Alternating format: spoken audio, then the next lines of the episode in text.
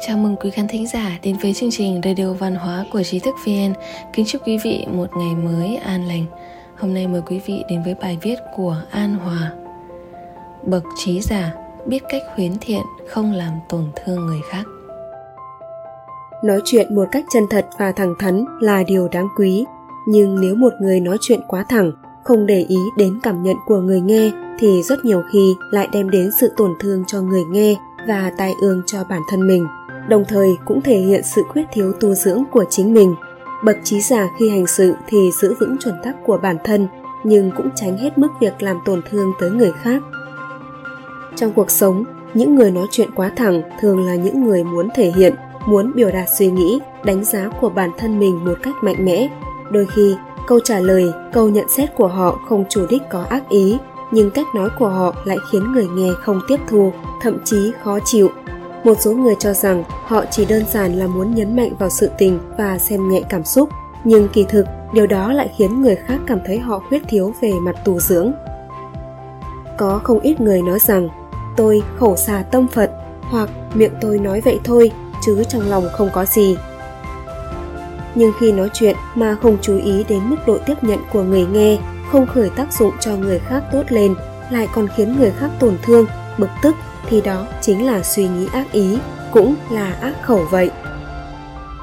Những người trí tuệ, có phong thái cao thượng, khi biểu đạt ý kiến hay khuyên can người ta thì không chỉ thẳng một cách gay gắt mà dùng cách nói khéo léo mà vẫn giữ được cái tâm chính trực của mình.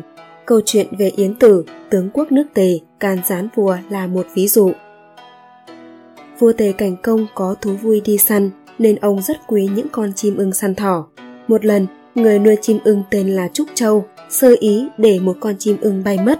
Vua Tề Cảnh Công nổi giận lôi đình, lệnh binh sĩ đem Trúc Châu ra chém đầu. Yến Tử vội đến nói với vua rằng Trúc Châu có ba tội lớn, sao có thể để hắn dễ dàng ra đi như thế được, để thần công bố tội trạng của hắn xong rồi hãy xử trảm. Vua Cảnh Công đồng ý. Yến Tử nói lớn với Trúc Châu: Trúc Châu, ngươi nuôi chim cho đại vương mà lại để chim bay mất, đây là đại tội thứ nhất. Ngươi lại khiến cho đại vương vì chim mà giết người, đây là đại tội thứ hai. Giết người rồi, khiến chư hầu và người khắp thiên hạ đều biết đại vương coi trọng chim, coi nhẹ sĩ tốt, đó là đại tội thứ ba. Nói xong, Yến Tử quay sang chắp tay tâu với vua Cảnh Công: Tâu đại vương, bây giờ có thể xử trảm được rồi. Vua Cảnh Công nghe xong, mặt đỏ gay, phẩy tay nói: Không cần chém nữa, ta hiểu ý của khanh rồi. Nhờ sự khéo léo, Yến Tử vẫn biểu đạt được bản ý của mình mà lại không trực tiếp làm tổn thương lòng tự trọng, uy tín của vua Cảnh Công, khiến vua vui lòng tiếp thu. Đây là trí tuệ và nghệ thuật của lời nói. Nói chuyện quá thẳng và quá cứng nhắc sẽ dễ làm tổn thương lòng tự trọng của người khác, bởi vì ai cũng có vùng tự bảo vệ. Một khi chúng ta chạm vào vùng đó, chúng ta sẽ bị đối phương phản kháng, thậm chí chán ghét, xa lánh. Vậy làm thế nào để thay đổi cách nói chuyện này? Nói chuyện chậm một chút. Một số người thường có thói quen nói chuyện thao thao bất tuyệt, nói nhanh và thẳng đến mức người nghe cảm thấy chán ghét. Kỳ thực, khi chúng ta nói chuyện nên nói chậm một chút, như thế chúng ta sẽ kiểm soát được lời nói của mình, dễ dàng biết được bản thân mình đang nói gì, đồng thời cảm nhận được thái độ tiếp thu của người nghe. Chính điều này giúp chúng ta có thể điều chỉnh được nội dung, chủ đề và âm thanh của lời nói, làm cho người nghe không bị rơi vào cảnh khó xử, bất tiện, thậm chí là hổ thẹn. Hạn chế ngữ khí phê bình.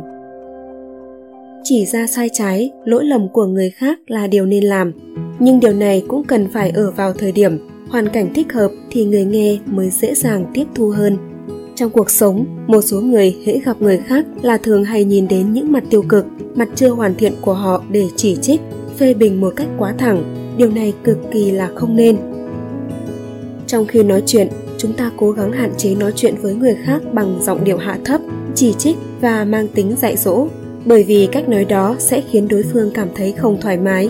Khi nhắc nhở người khác, chúng ta có thể cân nhắc dùng những câu nói đùa hài hước sẽ khiến cho người nghe không cảm thấy cứng nhắc, có thể vui vẻ chấp nhận và tăng thêm thiện chí với chúng ta. Khi cần im lặng thì nên im lặng.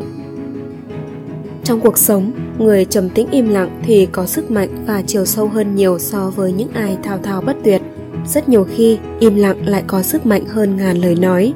Khi nhận thấy đối phương sai lầm, nói nhiều lời chỉ trích có thể dẫn đến phản tác dụng, thậm chí đẩy đối phương đến đường cùng. Cổ ngữ nói, trượt chân còn có thể đứng dậy đi tiếp, chứ lời nói lỡ thì rất khó vãn hồi. Cho nên, nói lời không phù hợp, không nên nói thì không bằng im lặng. Không đặt mình làm trung tâm. Không ít người khi nói điều gì cũng lấy mình làm trung tâm, rồi đánh giá nhận định người khác.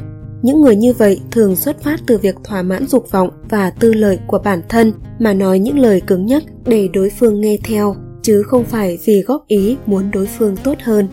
Nếu chúng ta có thể suy nghĩ cho người khác trước một chút, không coi mình là trung tâm, thì chúng ta có thể lắng nghe và cảm nhận được tâm ý của người khác. Từ đó, chúng ta sẽ thay đổi được thái độ và cách thức nói chuyện của mình cho phù hợp.